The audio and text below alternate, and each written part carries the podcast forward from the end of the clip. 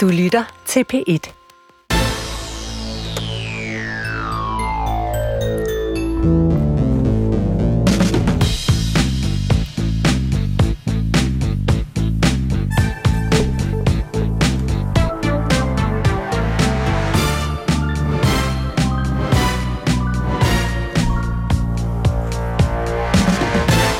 Steffen, goddag.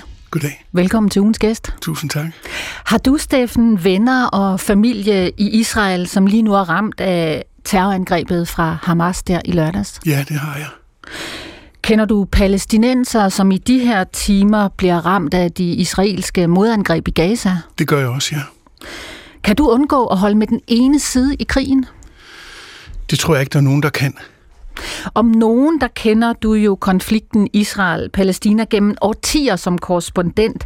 Kan du i dag, Steffen, få øje på en løsning, hvor der er landområder og plads til både Israel og Palæstina? Jeg kan ikke se andre løsninger end en tostatsløsning. En løsning, hvor palæstinenserne også får en stat side om side med Israel, og Israel får nogle sikkerhedsgarantier. Jeg ved godt, at der er mange eksperter, der mener, at denne tostatsløsning er død og begravet, og øh, der ikke er andet end en øh, et stats, to binational stat tilbage. Jeg kan ikke, heller med det vi ser nu udfolde sig, kan jeg ikke se de to folk leve i samme stat, i harmoni med hinanden. Jeg tror ikke, der er nogen vej til fred mellem de to folk, indtil palæstinenserne kan komme ind i det samarbejde på et ligeværdigt niveau med israelerne. Steffen, rykker det i en gammel krigskorrespondent for at komme afsted, pakke sikkerhedsvesten og tage til Jerusalem og Gaza i de her dage? Selve krigssituationen rykker ikke i mig overhovedet. Altså, jeg har ikke noget sådan adrenalinbehov, øh, men det rykker i mig for at komme tilbage til Israel-Palæstina-området, som jeg, eller ikke bare det område, men Mellemøsten i det hele taget, som jeg elsker højt, og som jeg synes er kolossalt interessant. Steffen Jensen, Mellemøst-korrespondent øh, for TV2, nu på freelance-basis. Velkommen til øh, ugens gæst på P1. Tak. Og tak for at tage turen fra Langeland til København her til morgen, selvom din bil jo blev smadret øh, i går nat, da du ramte et dårdyr ja. på vej hjem fra øh, TV2. Heldigvis står du her i dag og er helt uskat. Sådan er det at bo ude i naturen.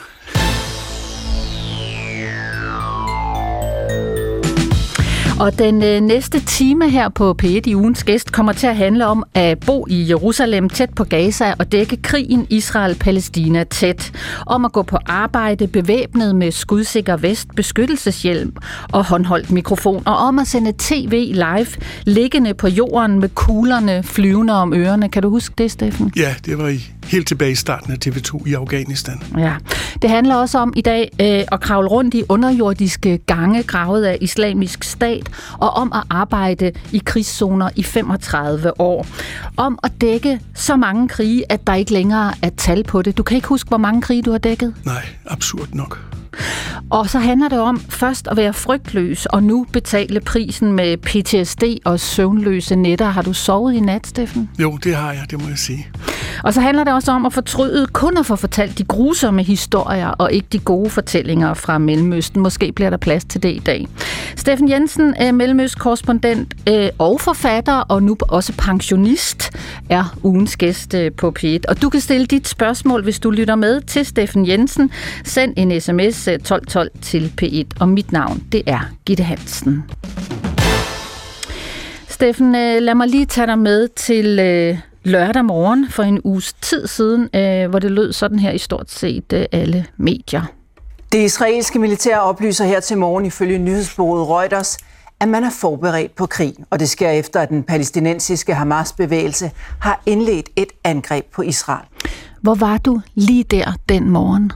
Jeg lå og sov. Det var min kone, der kom og vækkede mig. Hun øh, skal undervise om morgenen og står tidligere op end mig. Og hun havde lyttet til israelsk radio og øh, kom ind og vækkede mig og sagde, nu går det galt nede i det sydlige Israel.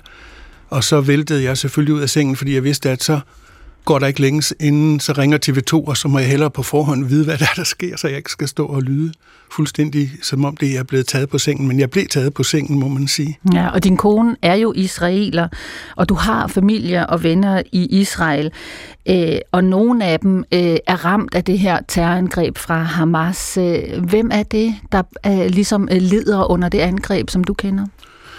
Ja, den ene er min øh, svigersøn, som øh, en af hans bedste venner i den enhed i militæret, som han netop nu selv lige er blevet genindkaldt til, blev dræbt øh, under det her. Og min datter har en god veninde, øh, som har noget familie nede på en kibbutz i det sydlige Israel, hvor en far, en mor og tre små døtre er blevet dræbt alle sammen. Hele familien er blevet udryddet.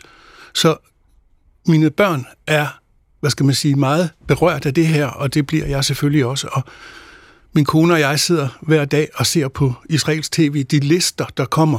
Lister og små billeder over alle dem, der er blevet identificeret. Og, og sidder selvfølgelig hver gang og frygter for, at der er nogen, vi kender tæt på, som optræder på de lister, og samtidig kan vi altså også se, nogle gange så er det der samme efternavn og aldre, der viser, at det må være den samme familie, som helt er blevet udryddet.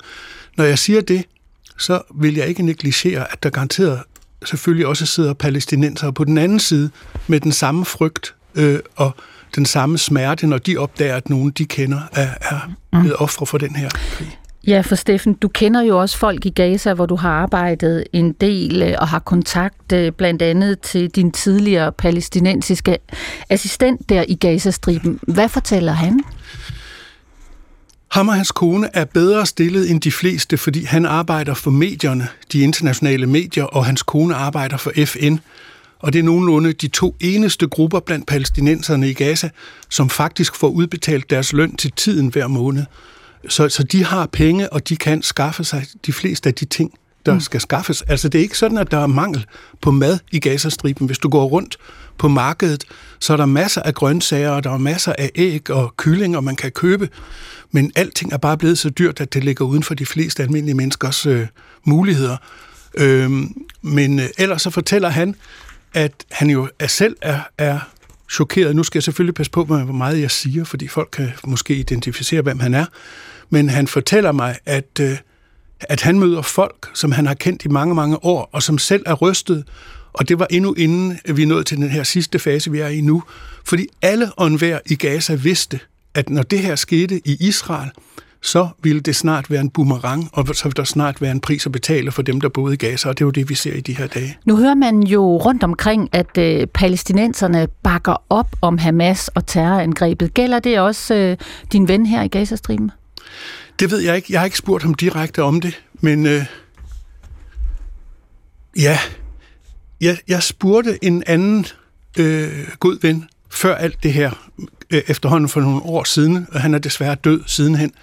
Men han sagde til mig, og det var, ja, det var så helt tilbage til dengang øh, fredsprocessen endeligt brød sammen, øh, og den blev så afløst af den anden intifada, som også var meget blodig, med masser af terrorangreb fra Hamas og islamisk jihad. Og der sagde han, at palæstinensernes succeskriterie havde ændret sig. Det var ikke længere et spørgsmål om, hvad kunne forhandlinger eventuelt bringe og hvor mange kvadratkilometer af det gamle Palæstina kunne palæstinenserne få tilbage. Det havde de opgivet, det var ikke længere succeskriteriet. Succeskriteriet nu var, hvor meget kunne de få israelerne til at lide, hvor meget smerte kunne de påføre israelerne, fordi de følte, at de hver eneste dag levede i smerte og i lidelser, og dem synes de, at israelerne også burde mærke. Mm. Terrorangrebet fra Hamas der sidste lørdag kom jo fuldstændig bag på Israel, på regeringen og på militæret. Kom det også bag på dig, Steffen? Ja, det gjorde det helt sikkert. Altså, jeg har talrige gange i de seneste år sagt, at på et eller andet tidspunkt kommer der en eller anden form for eksplosion. Vi talte i mange år om en tredje intifada, og hver eneste gang, der skete et eller andet, nogle demonstrationer eller noget andet, så, så stillede vi alle sammen spørgsmålet, er det her nu den tredje intifada, der bryder ud? Øh, og det var det så ikke. Men det her kan jo godt være, at det her det er den tredje intifada, blot i en total anderledes øh, påklædning, end vi har set tidligere. Men så lang tid man ikke får løst grundproblemerne, rødderne til den her konflikt, og så lang tid, det er bare min egen personlige mening, så lang tid palæstinensernes situation ikke er løst, så vil vi blive ved med at opleve de her periodiske eksplosioner, hvis der ikke er en anden troværdig vej, hvis ikke forhandlingerne på en eller anden måde synes tiltræk, mere tiltrækkende end de risici, der, inde, der ligger i en væbnet sammen, øh, sammenstød, så vil det eksplodere fra tid til anden. Mm. Israel har jo siden lørdag indført blokade i Gaza, der er lukket for strøm og vand. Øh, og Gaza er jo den der stribe land øh, mellem Israel og Ægypten, der ligger ud mod øh, Middelhavet. Der bor omkring 2,2 millioner mennesker, og halvdelen af børn under 14 år. Israel har jo siden lørdag sendt gengældelsesbomber ind over Gaza, og nu er jagten på den militante organisation, terrorbevægelsen Hamas, gået ind. De civile palæstinenser, de frygter selvfølgelig at blive ramt, øh, og Israel er nu ude og opfordre 1,1 millioner mennesker i Gaza til at rykke mod syd. Og i morges klokken 7 lød det sådan her i øh, TV-avisen. Mere end 1,1 million indbyggere i den nordlige del af Gazastriben og Gazaby opfordres nu til at søge mod den sydligere del af landet inden for 24 timer. Så lyder budskabet fra det israelske militær til FN ifølge Reuters. Med din vurdering, Steffen, og med din erfaring, er det muligt at flytte så mange mennesker i Gaza? Det tvivler jeg meget på. Øh, der er nogle få veje, der går nord og syd, men altså, de vil lynende hurtigt blive totalt blokeret, hvis 1,1 million mennesker, mennesker skal flyttes helt derned, hvor de gerne vil have dem. Men der bliver i, øh, I den opfordring, der er sendt på arabisk, der er der også et øh, landkort vedlagt, hvor, det, hvor der er vist, hvor, hvilke veje palæstinenserne bør bruge, fordi de veje vil så blive beskyttet og ikke angrebet. Så, så der er anvisninger, men, øh, men jeg tror ikke, det kan lade sig gøre. og Jeg tror sådan set heller ikke helt, at det er det, der er målet. Jeg tror, israelerne ville være glade, hvis det var sådan, man kunne forestille sig en Gaza-by fuldstændig uden civile, fordi det vil give dem friere hænder, når de skal ind og slås med Hamas. Men det lader sig næppe gøre. Jeg tror mere, at det her det er noget, der er kommet fra den juridiske afdeling. Juristerne er en ny, en ny spiller på slagmarken i moderne Aha. krige. Og jeg tror simpelthen, det de siger, det er, at hvis Israel går i krig i Gaza by, som den er nu, så vil de blive beskyldt for at have øh, brudt øh, krigens love, fordi det er et civilt område. Og der forsøger de så nu at få det omdefineret, sådan de kan sige, det her det er nu en slagmark, fordi det er her, Hamas har gemt sig. Øhm, og øh, derfor så giver vi nu de civile en chance for at slippe væk. Hvis de ikke slipper væk, så øh, bruger Hamas dem som menneskeligt skjold, og derfor er det legitimt ifølge krigens lov set med israelernes øjne at gå i krig derinde alligevel. Mm. Så jeg tror simpelthen, det her er noget juristeri. Altså sådan et juridisk, taktisk krigsspil ja. i virkeligheden. Ja, det er sådan i dag, at du kan ikke, en, et kampfly kan ikke få lov til at sende et missil afsted, eller en artilleriposition til at sende granater afsted, før det har fået et blot, blot stempel af den juridiske mm. afdeling. Er det muligt at undgå civile tab, når først uh, israelsk militær rykker ind for uh, at nedskyde Hamas? Jeg tror ikke, du kan finde nogen krig i verdenshistorien, hvor der ikke har været civile tab. Og Gazastriben, måden Gazastriben er bygget op på, der er det totalt umuligt. Altså selvom du bruger de mest avancerede våben, hvor du kan nærmest ramme med en meters præcision, øh, måske noget, der faktisk er en militær installation, så den springkraft, der bliver udløst i det øjeblik, sådan et, et våben lander, er så stor, at meget af det, der er ved siden af, også vil blive ramt, uanset om det er civilt eller ej. Men der er jo en forskel. Der er jo en forskel på, om man ved det angrebs begyndelse som mål har at ramme militære mål, og der uheldigvis, på tragisk vis, uheldigvis er civile, der også kommer til skade, eller om man ved angrebets begyndelse som mål har at ramme civile, fordi de er civile. Så jeg mener stadigvæk, at på intentionsniveauet er der en mm. gradsforskel. Ja. Selvom man kan sige, at resultatet i nogle sammenhænge kan minde om hinanden. Med din erfaring, øh, hvem er den største skurk her? Er det Israel, eller er det Palæstina? Jeg vil sige, det er alle de politiske ledere, som ikke har udnyttet de mange muligheder, der igennem de sidste mange årtier har været for at forhandle sig frem til en løsning. De er de rigtige skurke her. Befolkningerne på begge sider, de er ofre. Er Hamas en terrororganisation? Ja, det mener jeg, fordi de har lavet en række aktioner, som er terror, og jeg synes, det vi så i lørdags helt klart var terror. Så hvis en organisation står bag og, og gør det, så er det terror, og så må organisationen øh, følge, og følgelig også være en terrororganisation.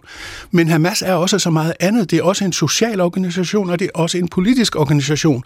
Men det, det, hvad skal man sige, redder den ikke fra også at være en del af en militær organisation, som er en terrororganisation, efter min mening. Og Israel, er det også en stat, der den anden vej begår terror og overtræder menneskerettigheder øh, i Palæstina eller på, i Gaza på Vestbreden?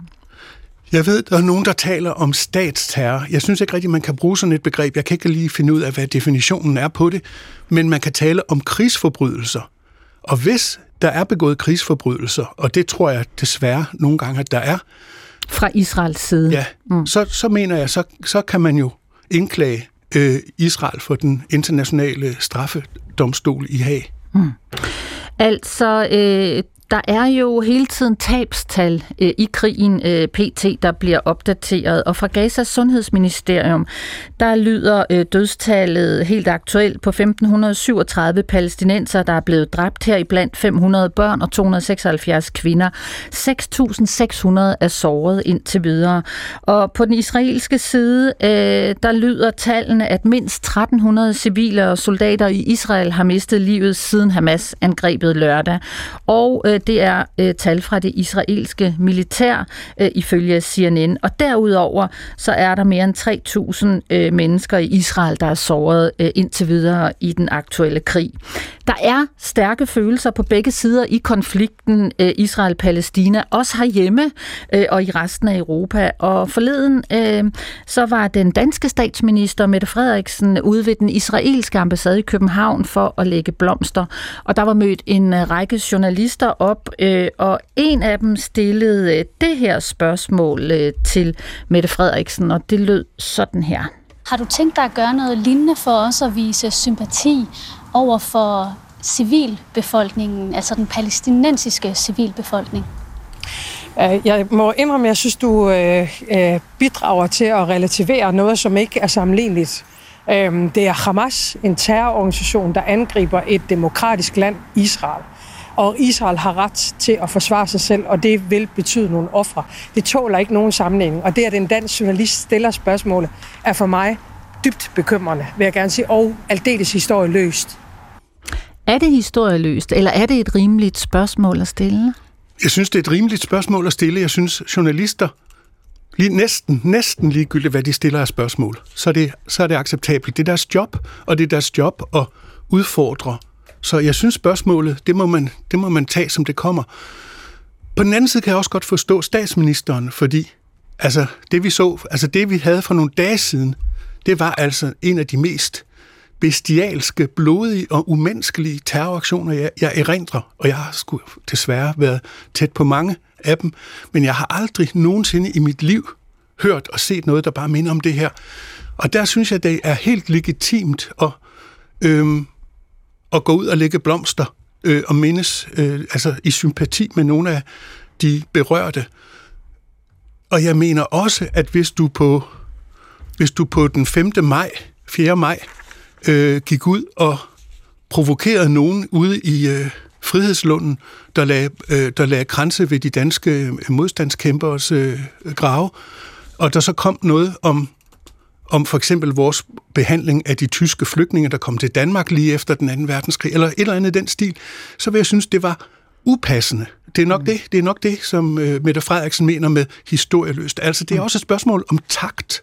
Og takt er måske en gammel dyd, der er gået af mode, men jeg, jeg synes godt, man kan være taktfuld. Mm. I den situation, vi er i nu, er det muligt som politiker, som øh, statsminister, ikke at vælge side? Min egen personlige oplevelse er, at når man er i sådan nogle krigssituationer, det er uanset om det er Israel-Palæstina, eller om det var Irak-krigen, eller om det var krigen imod islamisk stat i, øh, i Syrien og Irak, når du ser det, du ser ude i de situationer, du er i, så skal man altså være lavet af sten, hvis man ikke kommer til et eller andet sted inde i sig selv og synes, at nogle af dem er mere retfærdige end, de, end nogle andre. Mm. Men så afhænger det så af, hvem man er, og er man i den sammenhæng øh, journalist, så er man nødt til at være bevidst om, at man inde i sig selv lidt læner i en retning, og så må man forsøge i sin rapportering at justere for det, så det ikke kommer til at skinne igennem. Hvis man er politiker, ja, så er man jo også i en vis udstrækning en slags moralsk fyrtårn for nogle andre mennesker, og repræsenterer dem. Og der, der må jeg så indrømme lidt, at politikere, som stiller sig op, og måske nogle gange tager nogle upopulære øh, standpunkter, fordi de synes, det er, moralsk, det er de rigtige moralske standpunkter at tage, og så er de nødt til at, at betale den pris, der så måske er ved det. Det synes jeg også er modigt, og det, det tager jeg lidt hatten af for, må jeg sige. Mm. Og hvis vi så kigger på journalisterne, og det gælder jo så også dig som korrespondent, øh, Steffen, altså oplever du en bias i mediedækningen i en konflikt som den her Israel-Palæstina? Det er godt nok det er svært at sige, men problemet tror jeg meget er, at når vi engang talte om, om Mellemøstkonflikten, så alle fokuserede ind med det samme på Israel-Palæstina, som om det var Mellemøstkonflikten, punktum. Mm. Og hver gang, når jeg var ude og holde foredrag om Mellemøstkonflikten og fortalte, at der findes mange, mange andre konflikter, så øh, beskyldte folk mig for at forsøge at dække over, at øh, der også var den her Israel-Palæstina-konflikt, og den, den har antaget nærmest næsten my, mytiske dimensioner. Den jeg tror ikke, du kan finde nogen som helst international konflikt i verden, i Afrika, Sydøstasien eller Latinamerika eller noget sted, som i den grad har nogle fangrupper i Danmark, som næsten på, har antaget kultisk status, som er 200% imod den ene og 200% imod den anden. Og den fanatisme, der nogle gange kommer til udtryk fra de gruppers side, tager mig virkelig altså øh, ja, på engelsk siger man, take me by surprise. Altså, det overrasker mig i en mm. grad, for jeg kan slet ikke forstå, at folk i Danmark, som ikke risikerer noget som helst, og som lever et godt og sikkert liv, er nødt til at gå ud med sådan nogle ekstremistiske synspunkter. Har du selv valgt side i den aktuelle Israel-Palæstina-krig? Altså, når du siger den aktuelle, så det aller, aller sidste her. Mm. Altså, jeg mener, det, jeg tror ikke, altså, jeg ved ikke, noget anstændigt menneske, er der noget anstændigt menneske, der kan øh, overse det, der er sket. Det synes jeg næsten ikke, jeg kan.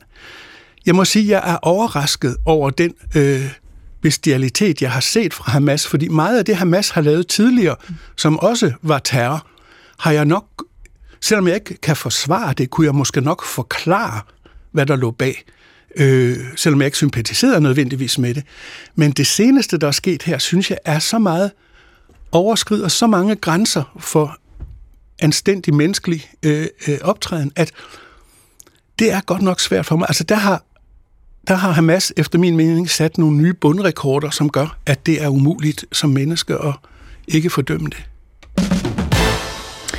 Steffen Jensen, korrespondent med 35 års erfaring fra krig og konflikter i Mellemøsten. Jeg tager dig lige med en tur i tidsmaskinen, hvis det er i orden, Steffen. Ja, må jeg godt afbryde dig? Ja. Fordi, fordi jeg synes lige til det svar, jeg gav før, ja. du satte breakeren på, ja. øh, der skulle noget, måske noget mere med. Fordi ja. en ting er, at jeg synes, at et hvert anstændigt menneske bør fordømme det, der er sket fra Hamas' side. Men det, og selvom jeg så også føler, at jeg må gøre det, betyder det ikke, at jeg ikke mener, at man skal rapportere færre og balanceret om Hamas og om palæstinensernes side. Det synes jeg er vigtigt at få med. Man må hele tiden forsøge at erkende, være ærlig, rå og ærlig om sig selv og sine egne mulige øh, ubalancer eller biases, som det åbenbart hedder på nudansk. Det er øh, nemlig det, det gør. Ja, og så forsøge at kæmpe imod de øh, ubalancer og forsøge at være færre. Så er det sat på plads. Ja. Tak for det. Øh, som sagt, en tur tilbage i tidsmaskinen til øh, dine øh, 35 år øh, fra krig og konflikter i hele Mellemøsten. Øh, her skal vi dog tilbage til Gaza. Øh, det er i 2015, og øh, du er på TV2, og det lyder sådan her. Gazastriben, som vi kan se en bid af her bag ved mig, er et af de mest overbefolkede steder i verden.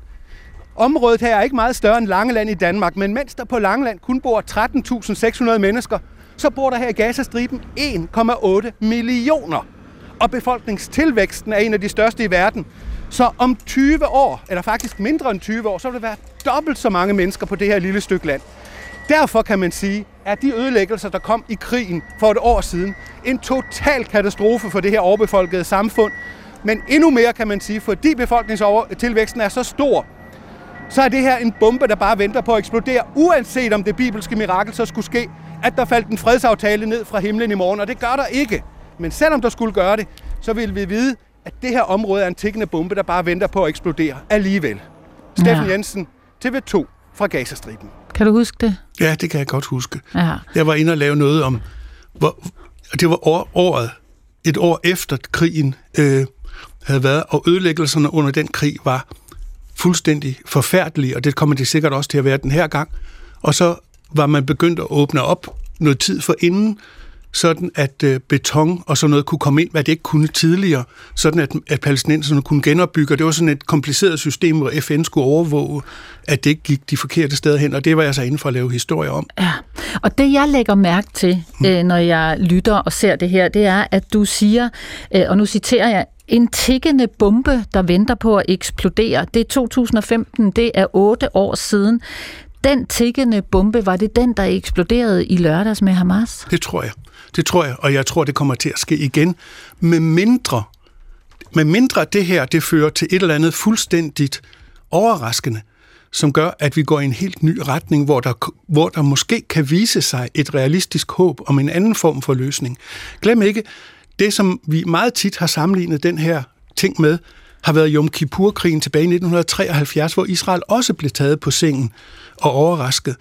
Øh, og hvor man kan sige, at det var en, måske et nederlag for israelerne, så efterlod det på den anden side araberne, selvom de til syvende og sidst alligevel tabte krigen, men alligevel med så meget selvrespekt, at de kunne gå ind i en fredsproces, og det førte til freden med Ægypten. Så nogle gange kan et militært nederlag ende med at blive en politisk sejr. Og jeg vil ikke, jeg vil ikke fornægte, at det her, fordi det i den grad har været sådan en disruption, at det måske også kan ende med at føre til noget positivt den skønne dag, det ved jeg ikke. Mm.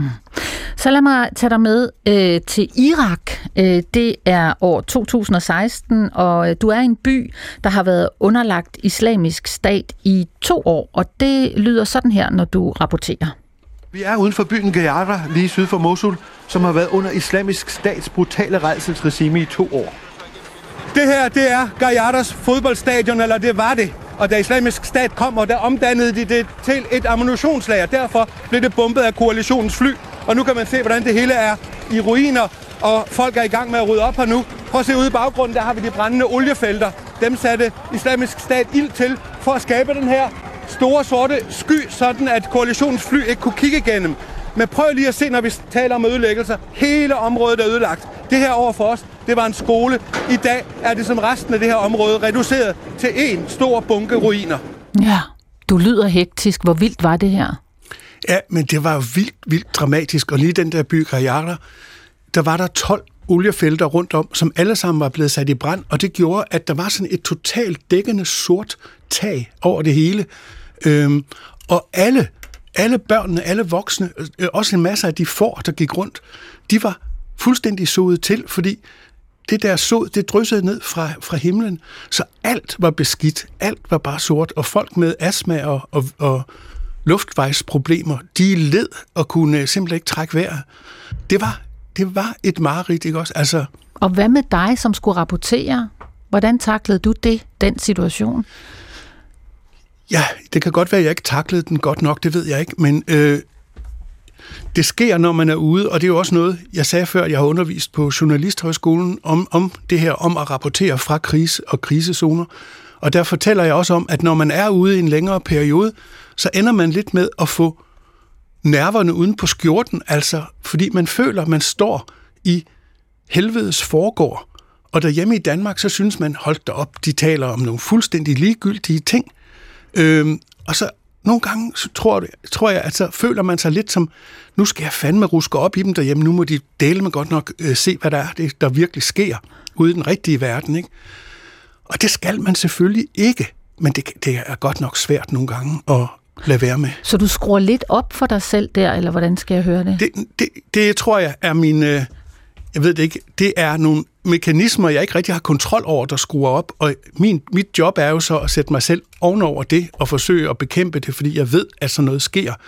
Og det er også det, jeg har forsøgt at forberede andre journalister på. Mm. Øh, det er så ikke altid det helt lykkes, må jeg så sige. Øh, vi skal lige øh, til en af dine andre reportager. Øh, her er du i en underjordisk tunnel, øh, også under islamisk stat, og året det er øh, 2016. Og øh, det lyder sådan her, når du rapporterer fra den der øh, underjordiske gang.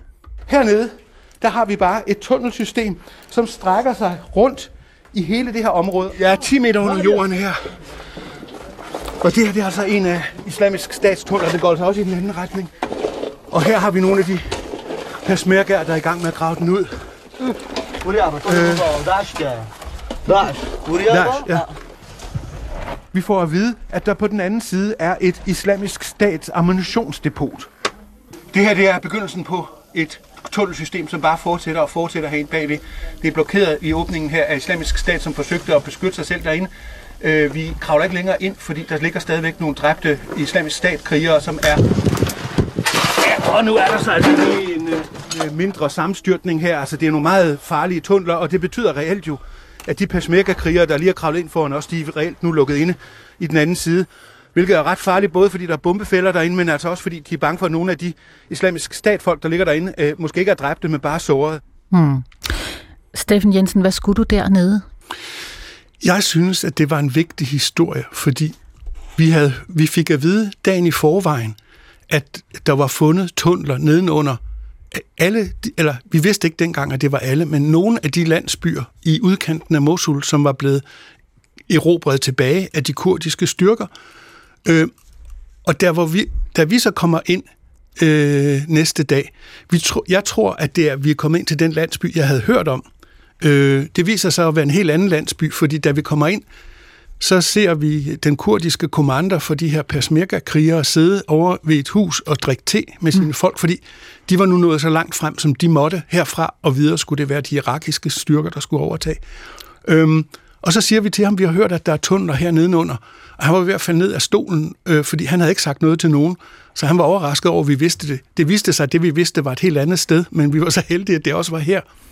Og øhm, så endte han med, efter har forsøgt at tale os fra det et stykke tid, så endte han med at tage os derned, og du kommer ind i nogle, i nogle kæmpe store villager, og det første du ser er, at alle værelserne, overhovedet alle værelserne i stueetagen, mm. er fyldt op med sand fra gulv til loft, for at fordi hvis du læser alt det sand ud fra tunnelgravningen ud udenfor, så kunne de der droner, som Vesten havde, de kunne se sandet, og så ville man vide, at der var tunneler.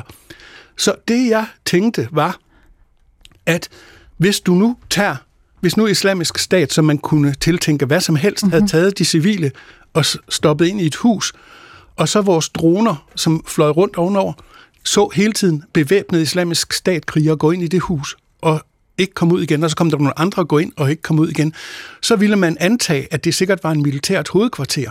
Og så kunne man bombe det og ende med at ramme en, en masse civile, fordi de der islamiske statfolk selv var gået ud gennem tunnelerne. Og så tænkte jeg, at det var en vigtig historie at få fortalt. Problemet var så det, som er et af vores moderne mediesvøber, at fordi så tunnelerne begyndte at styrte sammen, mens vi var der, fordi der var en bombe, der landede op på landjorden, wow. så fordi jeg var i fare lige pludselig, så blev det historien. Og det er noget af det, vi har talt om tidligere, hvordan øh, korrespondenter og journalister ender med at stå i vejen for det, de er sendt ud for at dække. Og her var vi i en situation, at hvor jeg synes, det var en vigtig historie at fortælle om betydningen af de der tunneler, så endte det med, at historierne, også i aviserne og formiddagsbladene og alt muligt andet, de næste mange dage, mm. handlede om mig, der var ved at blive dræbt under en sammenstyrtende tunnel. Ja. Og det var jo ret, altså i, ikke i forhold til mig personligt var det ikke ligegyldigt, men i det store billede var det jo totalt ligegyldigt. Steffen, jeg tror mange har set dig på TV2 igennem årene rapportere med din skudsikre vest, med øh, den der øh, beskyttelseshjelm, der sådan sidder lidt på skrå, øh, eller er lidt skæv på dit hoved, og så en håndholdt øh, mikrofon. Øh, jeg har spurgt dig nogle gange, har du tal på, hvor mange krige du har dækket? Desværre ikke. Desværre ikke. Altså, og, og som jeg tror, jeg også sagde til dig, så synes jeg, at det er forfærdeligt, at jeg ikke har, fordi det burde være noget, det burde være et tal, der nærmest var bøjet i næren, og som jeg aldrig nogensinde mistede øh, øh, hvad skal man sige, bevidstheden om. Men jeg har altså dækket så mange krige og væbnede sammenstød og revolutioner, at jeg simpelthen ikke kan huske, hvor mange. I begyndelsen, der var du sej. Du kunne tåle det hele. Alt det der med krig og konflikter og krudt og kugler. Og når de andre stivnede og frøs og gik i panik, så fortsatte du med at tale og handle og rapportere direkte fra alle de her brandpunkter. Hvad er det for et ekstra gear, du har haft, som de andre ikke havde? Jeg ved heller ikke, om det er helt rigtigt øh, øh, fortalt, du får det til at lyde meget heldemodigt, men... Det er sådan, jeg har læst, at du har fortalt det i flere interview. Er det rigtigt? Ja. Altså, jeg vil sige det sådan, at jeg fandt ud af, til min egen overraskelse, at jeg kunne fungere. At jeg, at jeg kunne fungere. Altså, på en eller anden måde begyndte jeg at tænke klarere, synes jeg, og, og givetvis fordi, at, at adrenalinen pumpede mm. rundt i kroppen, og det er jo sådan en form for narkotika nærmest. Så jeg følte faktisk, at min bevidsthed var langt mere udvidet eller overvågen. Altså, jeg kunne overskue ting på en anden måde, og jeg, på en eller anden måde gik jeg ikke i panik. Og jeg ved ikke, hvorfor jeg ikke gjorde det. Jeg er ikke mere heldig mod end så mange andre. Jeg vil sige, at dem, der er heldemodige, det er dem, der virkelig bliver bange, og alligevel, øh, og alligevel overvinder deres frygt. Men, men hvis det er sådan, at du kan klare det, jamen altså, så er det jo bare, fordi du er... Jeg ved ikke, hvor, hvorfor, om det er noget genetisk, eller hvad pokker det er, men jeg kunne i hvert fald fungere, og det gjorde jo, at øh, jeg blev sendt ud igen og igen. Mm. Er du nogensinde blevet ramt af skud selv? Nej, det er jeg ikke. Øh, og det er et fuldstændig vanvittigt held. Altså, jeg har stået ved siden af en person, en palæstinenser, øh, som blev ramt. Øh, om han blev dræbt, ved jeg ikke. Jeg, jeg hørte bare kuglen rampe ham, og, og så hørte jeg sådan det der støn, da han faldt ned, og så kom der en masse palæstinenser og bar ham væk, og hvad der videre skete med ham, ved jeg ikke. Men det er klart, hvis, øh, hvis den soldat, der havde, der, der havde løsnet det skud, han havde hostet lige i det øjeblik, så kunne den have været ramt forkert. Altså jeg vil jo mene, hvis han havde ramt mig, var det forkert. mm. Men, Steffen, vi har ringet til din kollega og tidligere chef på TV2, Ulla Terkelsen. Du skal lige høre, øh, hvad hun har at sige øh, om dig som øh, korrespondent. Det lyder sådan her. Han har en enorm historisk viden, altså han er meget historisk belæst og bevidst, så han har et kæmpe stort sådan øh, dybt kendskab til de lande, som ligger øh, i Mellemøsten. Og øh, det øh, er både på det øh, sådan politiske plan, sådan som det ser ud i dag, men han har altså også sådan en, en bagudviden, og han ved også meget om religion og kulturhistorie. Og øh, i det område, altså i Mellemøsten, er det der med at vide noget om religion, øh, og, og tage det alvorligt, øh, det er meget, meget vigtigt, fordi øh, vi lever i i Nordeuropa er vi forholdsvis irreligiøse i vores øh, indstilling til tilværelsen. Men for de mennesker, der bor i det område, det gælder jo både israelerne og alle dem, der bor i, i nabolandene plus længere væk, de er jo meget, meget øh, drevne af religioner, der er et sammenfald med deres politiske opfattelser, deres religiøse opfattelser.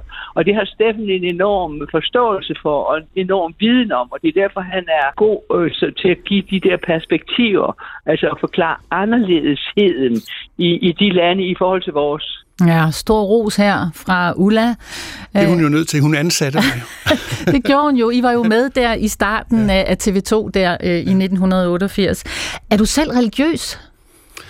Nej, eller, eller kun til husbehov, hvis jeg må sige det på den måde. Mm. Altså, vi overholder nogle traditioner, øh, men ikke så meget på grund af Gud, mere på grund af vores familie og vores børn.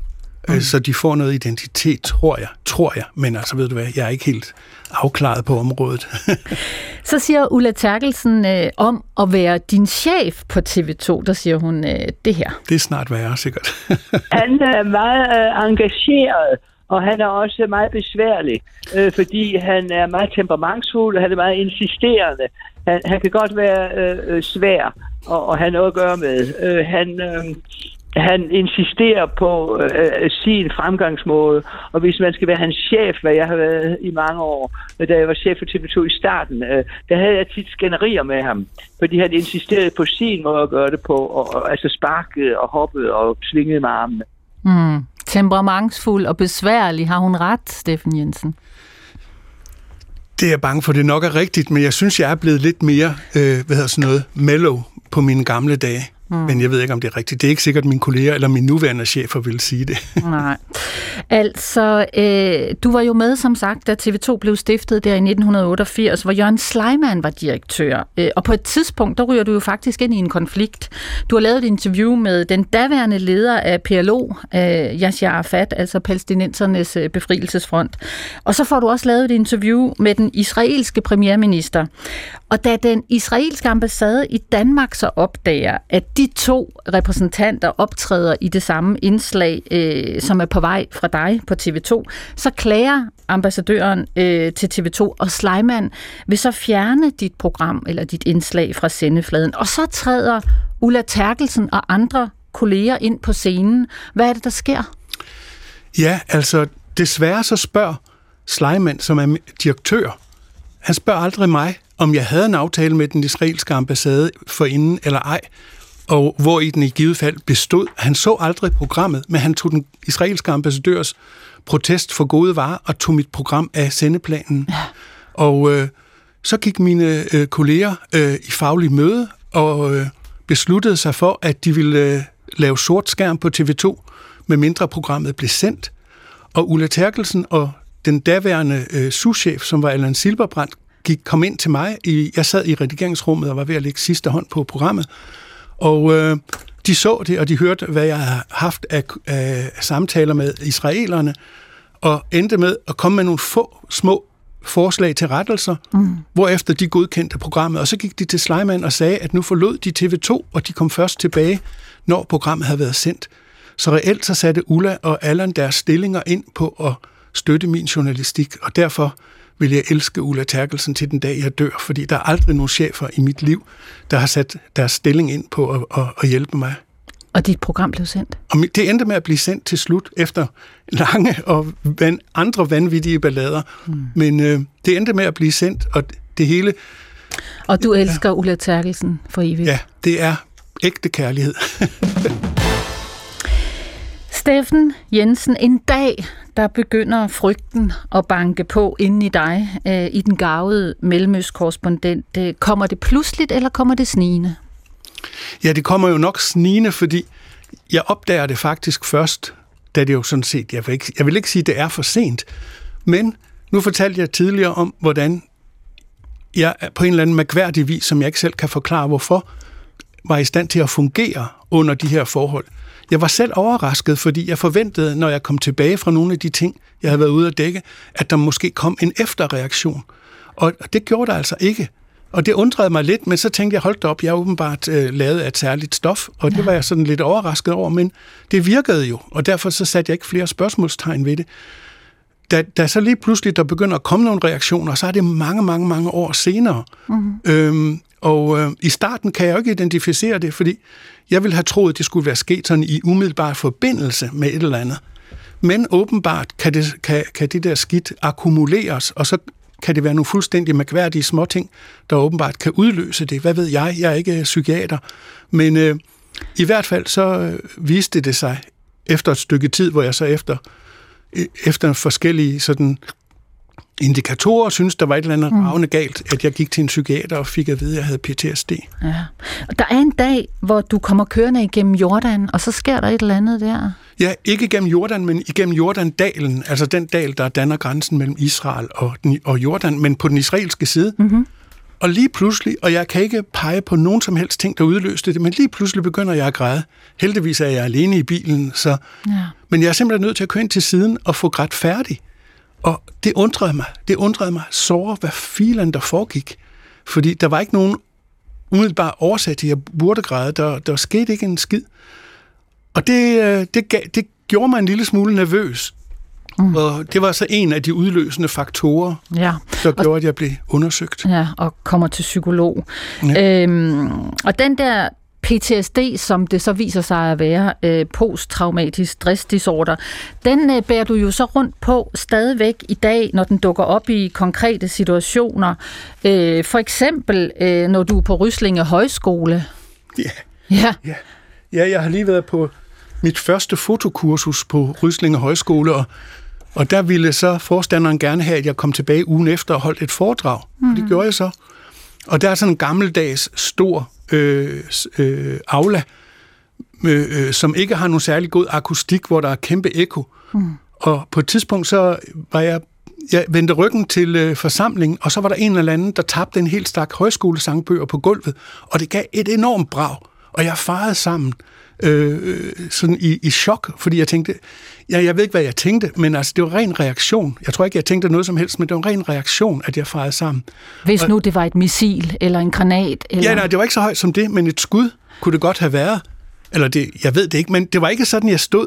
Jeg reflekterede ikke over det, vel? Det var en ren og skær reaktion, sådan øh, rygmavsreaktion. En krop reagerede. Ja, og det kunne jeg jo mærke med det samme bagefter, at adrenalinen pumpede rundt i kroppen, og i sådan nogle situationer, så kigger jeg mig om, og så ser jeg, hvor er der en nødudgang, og hvad, hvad kan vi gøre? Altså, skal jeg smide mig ned på jorden, eller hvad? Og så så jeg hele forsamlingen, de grinede. Øh, så var det jo tydeligt nok, at jeg var bare havde gjort, at ja. jeg havde gjort en, et, et fjol ud af mig selv. Men, øh, ja. men det er sådan en reaktion af det, ikke? Altså, også for noget tid siden var der en, en motorcykel, som øh, sådan en af dem, der, der lyder som en, en rasende veps, der gassede op i en nabogade, og det gav sådan nogle mærkelige ekoer, og det, for mig lød det som en af de luftværnsirener, jeg bare kendte alt for godt, der kommer, når der er, er angreb. Så jeg kiggede mig om efter et skilt, der viste mig, hvor er det nærmeste beskyttelsesrum, mm. indtil jeg gik op, indtil jeg kunne sige til mig selv, hold da op, der er ikke noget her, det, mm. det er okay. Ja. Du har også dage, hvor den der PTSD betyder, at du bliver ramt sådan af depressioner. Hvad sker der så? Jamen, jeg går sådan lidt åndeligt i sort, øhm, og jeg kan mærke sådan en eller anden dysterhed, der sænker sig. Altså, det er nærmest næsten fysisk. Du kan mærke det på hele din krop. Øh, og så kan jeg ende med, altså alt efter, hvor alvorligt det så er, øh, så ender jeg med at gå i seng, og så kan jeg faktisk ligge i sengen og, og altså næsten være fysisk syg i, en, i, i værste fald sådan en uges tid eller lidt mere, indtil jeg kan indtil jeg kan kæmpe mig til at komme op om morgenen og gå ud og tage et brusebad, og så komme i gang igen. Jeg ved, hver gang, når jeg, det lykkes mig at komme ud af sengen og ud og tage et brusebad og tage noget rent tøj på, så ved jeg, nu er jeg på vej ud af depressionen igen. Men jeg, jeg har sådan nogle perioder der, hvor det går helt galt. Ja, jeg er glad for, at du er her i dag. Tak skal du have. Selv tak. Øh, Steffen, du har jo nu søgt arbejdsskadeerstatning øh, på grund af PTSD, øh, og du er også gået på pension, men du arbejder jo så stadig som freelance på TV2, øh, og en del af det foregår så fra dit arbejdsværelse hjemme på Langeland. Ja. Øh, du har fortalt mig, at du er overrasket over, hvor svært du har det med det der med at være gået på pension. Hvad er egentlig det svære ved det? Ja, det, det, jeg burde jo kunne finde ud af at, at, at klare det, fordi det er der jo så mange andre mennesker, der har gjort, så øh, jeg skal nok også finde ud af det på et tidspunkt. Jeg ved det ikke. Jeg er bare blevet overrasket over, jeg tror, jeg tror, at det er et eller andet med, at jeg ikke selv har været helt bevidst om, hvor meget af ens identitet, der hænger på ens job, at det man er. Øhm, om det det ved jeg ikke, men det er også måske det der med, jeg skal ikke op om morgenen, jeg har ikke en arbejdsplan, jeg kan gøre, hvad det passer mig. Øhm, mm. Og det har jeg åbenbart ikke en god nok arbejdsmoral til at forvalte. I hvert fald, så synes jeg ikke, at alle mine venner, som er gået på pension, de øh, roser det i høje vendinger, og de kom nærmest og lykønskede mig, da jeg gik på pension. Og det var mm. ikke nogen stor lykkefølelse, jeg havde, og det er det sådan set stadigvæk ikke. Også fordi jeg vil gerne lave 117 ting, og jeg ved godt inde i mig selv, at eller jeg kan jo se, jeg har jo i bund og grund tiden til at gøre det. Mm. Fordi nu er der ikke nogen, der rykker i mig, andet når der er sådan en krig nu, som der er. Øhm, og når jeg så ikke får det gjort, så stiger, og så vokser hele tiden min utilfredshed med mig selv. Ikke også? Og det er heller ikke, det er ikke noget, der er sjovt. Hvad er det med dig og Langeland, hvor du jo så bor nu med din øh, kone?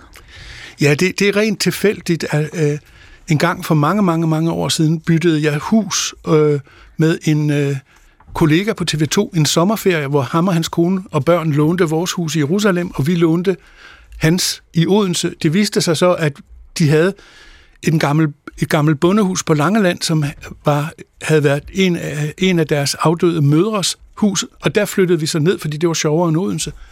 Øh, og vi blev vildt forelskede i Langeland, så da vi på et tidspunkt fandt ud af, at vi ville have et eller andet fast i Danmark, i stedet for altid at skulle bo hos familie og venner og hoteller, mm. når vi var heroppe på ferier, så øh, var Langeland med på listen over de steder, vi kiggede, også fordi det lå inden for køreafstand af Odense, hvor jeg nogle gange var oppe og arbejde.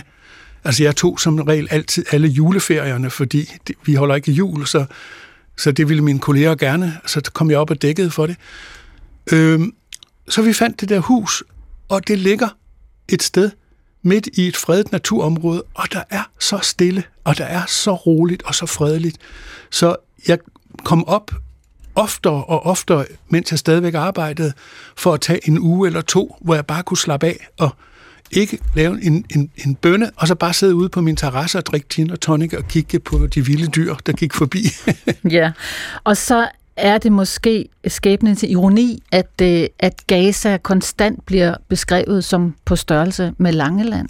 Ja, jeg er bange for, det er mig, der øh, startede det, for på et tidspunkt synes jeg, øh, at jeg var nødt til at finde en måde at beskrive det på, så man kunne forstå i Danmark, hvad det var for et sted. Og så begyndte jeg at sidde og kigge på, hvor store er forskellige danske områder. Og, og så opdagede jeg, at, øh, at Gaza bare er en lille bitte smule større end Langeland, og så begyndte jeg at bruge det. Øhm, og nu kan jeg se, at alle bruger det efterhånden. Så jeg frygter lidt, jeg kan næsten ikke se mine, mine Langelands i øjnene, fordi jeg frygter, at de synes, at hvorfor skal vi hele tiden sammenlignes med gas? Men det er jeg bange for, det er min fejl. Mm, der sker noget øh, der på Langeland, hvor du en dag går ud i haven øh, og kigger på nogle af de store træer, og så bliver du bidt af et af de der små bæster, oh, ja. en flåt. Ja. Øh, nu har du overlevet 35 år med krudt og kugler, og så kommer den der øh, flåt og bider øh, dig, og du er faktisk syg i ret lang tid af bivirkningerne af det. Og Ulla Terkelsen, din gamle chef og kollega, hun husker også dengang, du blev bidt af en flåt. Prøv at høre her. Ja. Jeg husker en lidt pussy øh, episode, som endte godt, og det var, at han engang var blevet, var blevet bidt af en flåt. Det er sådan noget, der er, øh, det er sådan et, et, noget, man kan blive i sådan en våd dansk skov. Men i Danmark regner det jo meget i modsætning til i Mellemøsten, hvor det næsten aldrig regner. Men der var han altså blevet bidt af sådan en. Og så kom han tilbage til Israel, hvor han boede. Han boede delvis på Langeland og delvis øh, i Israel. Og så skulle han så til læge på grund af, at han blev syg af det her flåtbid.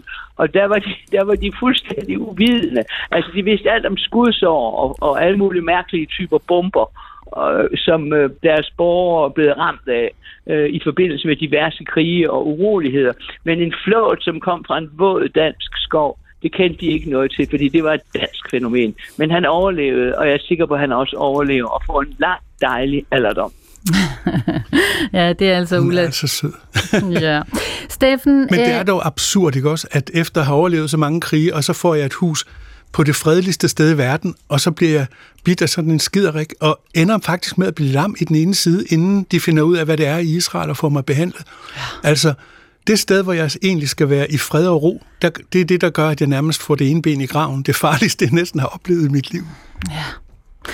Du har jo brugt et helt arbejdsliv på at have fokus på krig og kaos og fanatisme og ondskab. Og jeg har læst uh, i flere interview, at det ærger dig, at der ikke har været tid til at fortælle nogle af de positive historier fra Mellemøsten. Du forsøgte jo at sælge de gode historier fra Mellemøsten uh, dengang på TV2. Hvordan lød svaret?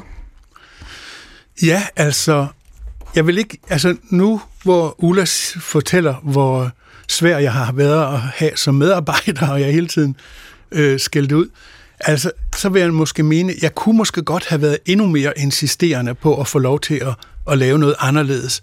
Men øh, så jeg vil ikke beskylde mine chefer udelukkende for at være årsag til, at det ikke lykkedes. Jeg burde nok også have gjort mere, men jeg er ked af i dag, når jeg ser tilbage øh, på, at det, jeg ikke nødvendigvis mest har lavet, men i hvert fald mest bliver husket for, det er krig og kaos og vold og ulykke og fanatisme. Fordi jeg selv synes, der er så meget andet i Mellemøsten også. Der er så mange smukke ting, der er så mange, meget skønhed, der er så flot en historie og interessante ting. Og det er det, der virkeligheden var det, der satte mig øh, i gang med at øh, studere Mellemøsten i min ungdom, fordi jeg synes, det var så fascinerende. Og når jeg ser tilbage, så er det for lidt af den slags, jeg har haft mulighed for at lave. Jeg har kæmpet for det en gang imellem, men det er ikke lykkedes at få det igennem. Hmm. Steffen, tusind tak for at være ugens gæst øh, på P1. Det er mig, der takker. Du øh, har ønsket et stykke musik, vi har fundet det frem. Det er Bustan Abraham øh, med Gypsy Soul. Hvorfor ham? Det er ikke en ham, det er et helt band. Øh, men Abraham var jo en ham. Men øh, Bustan er i virkeligheden sådan en lille lund, hvor man dyrker øh, urter og krydderurter og alle mulige frugter og alt muligt andet. Og Abraham er den fælles forfar til både jøder og araber. Og Bustan Abraham er et band af israelske jøder og israelske araber. Og de siger, her kommer vi begge folk med hver vores krydderier og urter fra vores bustan, og vi er i virkeligheden mere til fælles, end vi har, der, der, der skiller os ad. Så de har lavet sådan en fusion mellem jødisk og arabisk, eller man kunne sige europæisk og orientalsk musik. Og jeg synes, der er indbygget det en slags håb, fordi det viser, at vi kan lave ting sammen. Og sammen står vi stærkere, end når man bekæmper hinanden. Med det håb siger jeg tak for i dag. Det er mig, der takker. Og at programmet blev sat sammen af Uline Kildegård, Siv Søby, og øh, mit navn, det er Gitte Hansen. Og så kan du jo nyde øh, fredsmusikken her.